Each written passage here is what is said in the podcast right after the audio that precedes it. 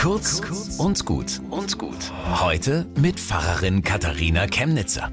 Und ein gesegnetes neues Jahr. Beginnen wir es mit einem Segen. Einen Segen für Tage, Wochen, Monate, bis sich der Jahreskreis schließt. An jedem Tag möge dir etwas geschehen, für das du dankbar bist und dass du diese Dankbarkeit nicht vergisst, sondern sie sammelst und bewahrst und sie wachsen kann. Das ist Segen. Leb deine Woche nicht einfach so dahin im Rhythmus von Arbeit und Pflichten. Finde deinen eigenen Höhepunkt, auf den du dich freust, einen Ruhepunkt, von dem aus du zurückschaust aufs Vollbrachte, einen Lichtpunkt, der dir Kraft gibt. Zwölf Monate sind dir gegeben, zwölf ist eine heilige Zahl.